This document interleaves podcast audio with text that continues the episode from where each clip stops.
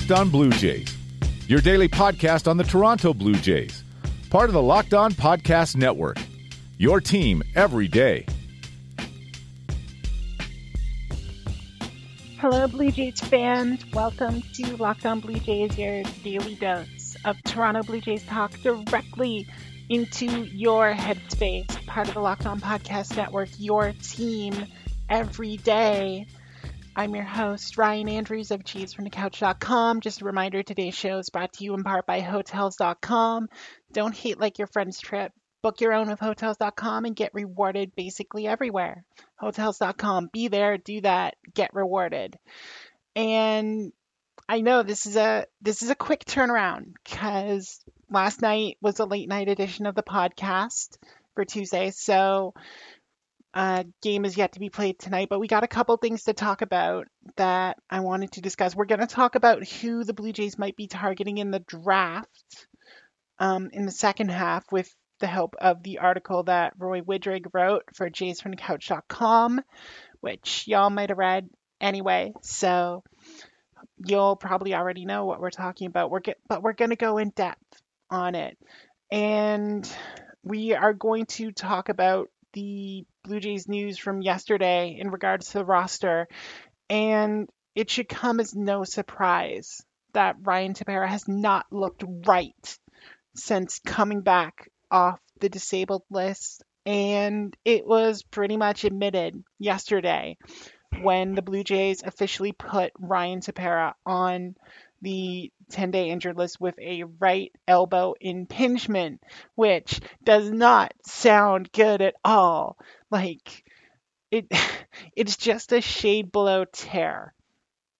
I guess, but you never want to be in a position where an impingement has to be used to describe a major joint in the arm. So, yeah, Tepera is back on the IL shortly after he came back. And I again, this this could be very easily seen. Like like when he was out there, like he was not able to locate at all. And his velocity was down, especially on his sinker. And and the sinker is like his huge like get out pitch. It's how he gets his ground balls. It's how it's how he makes his living and it was down from like 96 95 last year hovering around 94 which it, it makes it basically his four seam fastball. And if there's no difference between those two pitches it's very hard to fool batters. So yeah it, it was clear there was nothing there.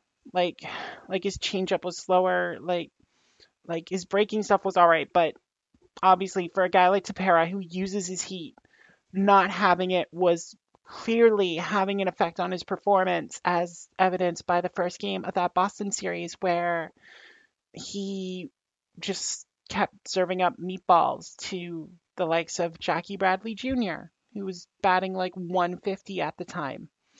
So, what does it mean for Tepera? Well, it's it's again, it's not great news to have an impingement on there as, as opposed to, you know, just a strain or anything like that. Um, but he's going to be meeting with a specialist in regards to this issue and depending on how bad it looks it could be surgery and it could be another blue jays pitcher that's done for the year and i know that's not the best outcome for blue jays fans but it's it, it's necessary. Like you cannot keep running Ryan Tepera out there like that and just having him do more damage, especially if you're going to be trying to do something with him like next year or something like that, just trying to get value. So it's for the best that he gets taken out and and given a chance to rest, especially in a season like this. So, in Ryan Tepera's place, coming up is a guy that the Blue Jays actually recently claimed from Washington. So, you can essentially call this the player acquired for Javy Guerra since he went to the Nationals. Um, Jimmy Cordero is back with the Blue Jays. He actually started his career in the Blue Jays organization, was signed in 2012 out of the Dominican Republic, was traded to Philadelphia in 2015 in the Ben Revere deal. So now both of them are back in the organization.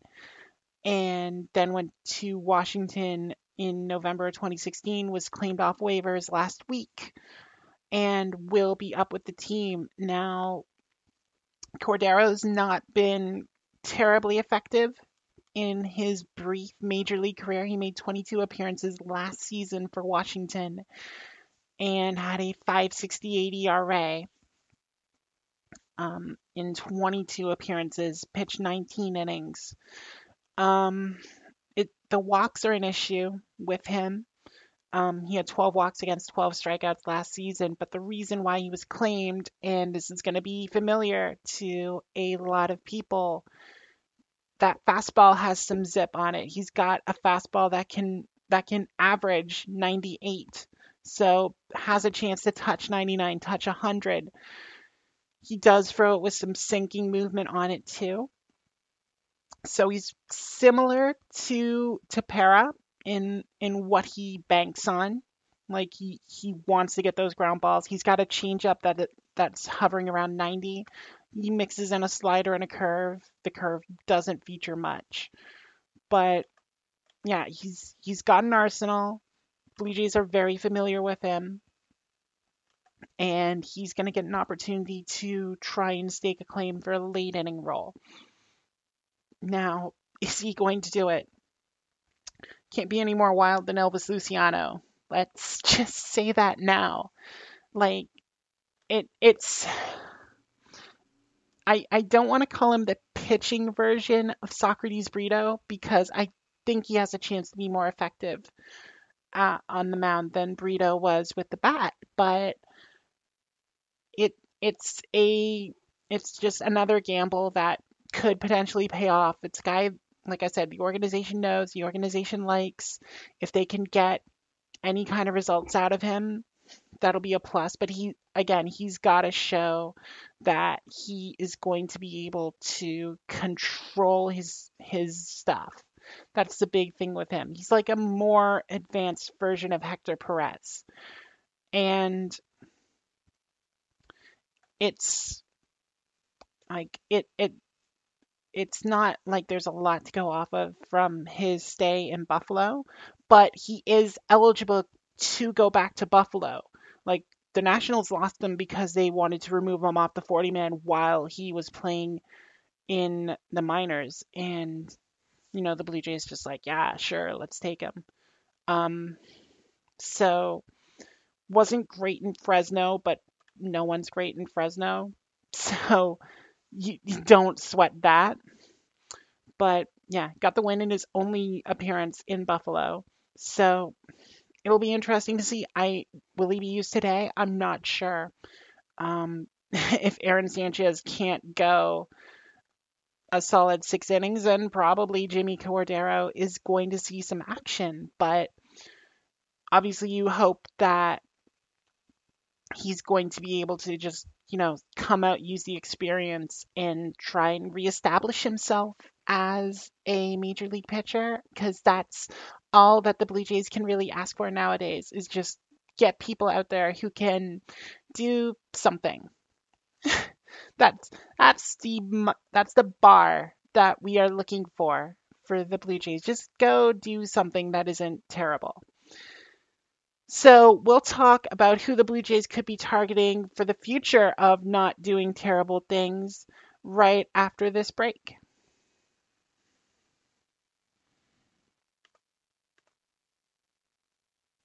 You are Locked On Blue Jays, your daily Toronto Blue Jays podcast.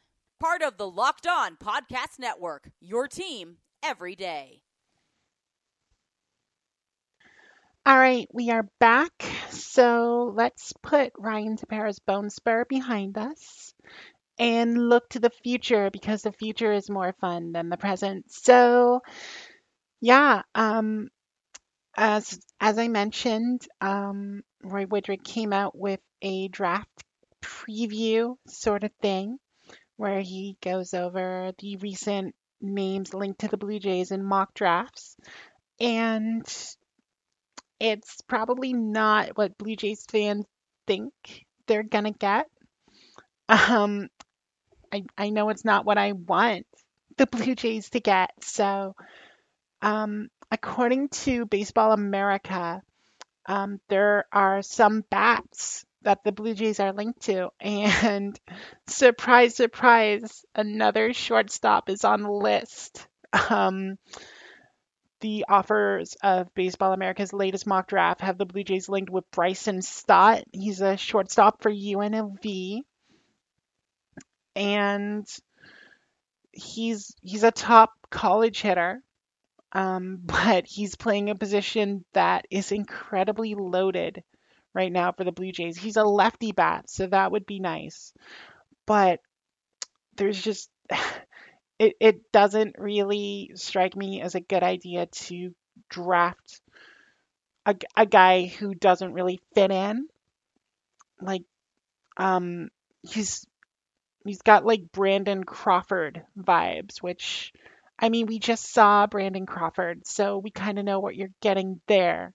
But with people like Bo Bichette and Kevin Smith in the system, is there going to be a room for a Bryson Stott, or is he just going to be a piece used to acquire pitching? Because as we talked about yesterday on Jays from the Couch Radio, this is not a front office that likes to develop its own pitching. It likes to wait and see how other teams develop pitching and then go acquire them. So, yeah, if you want to have Bryson Stott for that purpose, sure, that'll work. Um, other names that were linked in the Baseball America mocks were Corbin Carroll, who's a outfielder out of Seattle, um, who, if the Blue Jays took him at 10, would be the highest drafted Washington high schooler this century passing uh, such hallowed Blue Jays names, Reese McGuire and Travis Snider. Which, I mean, that's such esteemed company to be in. Um, what what I like about Carroll, he's another he's another lefty. Like it looks like if the Blue Jays are gonna go bat, they're gonna go lefty bat because there aren't nearly as many lefty bats in the system. So that's fine. Carroll's got speed. He knows where the strike zone is, and his bat is supposedly advanced for high school, but he is committed to UCLA right now. So that could be an instance where the Blue Jays just end up, you know, not cashing in on that and getting the compensation pick next year, which is another option for Brett Baty out of Austin, Texas. Um, he plays third base. He's another lefty bat. He's got a really good handle on offense.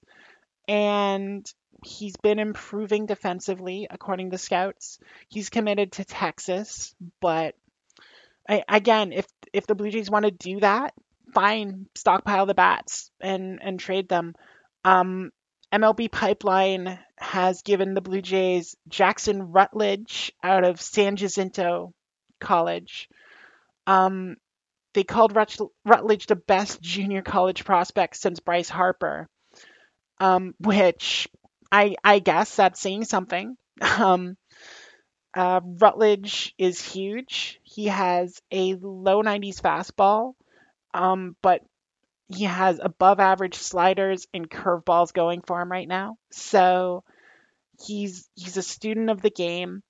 Um, he has a .93 ERA in 77 innings this season, which is second best in junior college, which is pretty good.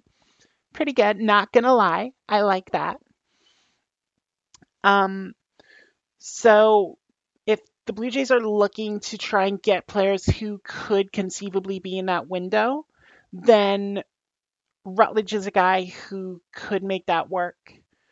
Um, uh, other names that Roy threw out are Alek Manoah, who's the West Virginia starter, has a 96 97 fastball and a slider that's really good.